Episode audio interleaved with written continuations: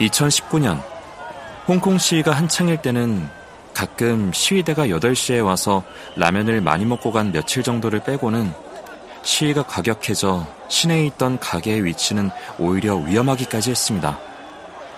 그러자 손님도 점점 줄었습니다. 심지어 가게가 있는 건물에서 셔터를 내려 그 안에서 경찰과 시위대가 서로 무기를 겨누고 있는 장면도 지켜봐야 했습니다. 미리 준비한 음식을 다 버리고 집으로 오기도 했고, 가게 문을 열지 못해 저와 동생이 시위대를 뚫고 가게에 간 적도 있었습니다.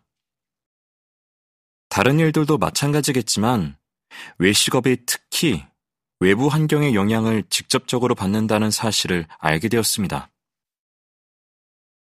시위가 줄어들지도 않는 순간에 찾아온 2020년 1월 홍콩의 코로나 사태.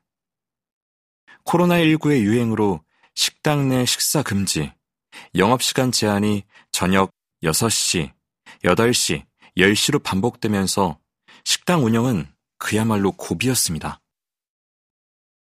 아무리 일찍 식당을 닫아도 재료는 사야 하고 월세와 직원의 월급은 고스란히 나갔기 때문에 적자에 적자가 거듭되었다고 합니다. 그나마 홍콩 정부에서 무려 3번이나 레스토랑에 내려준 정부 보조금으로 1년을 더 유지할 수 있었다고 들었고, 정부 보조금이 끝나는 순간 더 이상 직원 월급을 줄 수 없게 되어 가게를 아주 싼 가격에 새 주인에게 넘겼다고 합니다.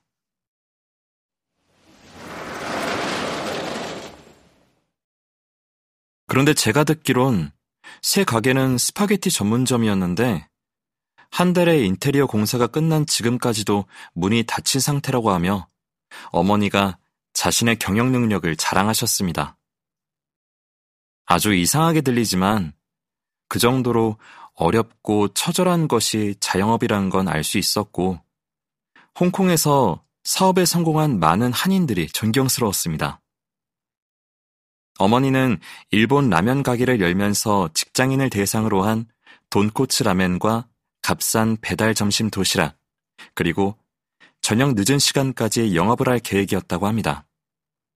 그러나 값싼 점심 세트, 배달에 필요한 인력 부족, 저녁 시간이면 비어버리는 건물 등으로 계획이 완전히 빗나가면서 우리 가게는 시위와 코로나19가 아니라도 그리 많은 돈을 벌지 못했을 거라고 봅니다.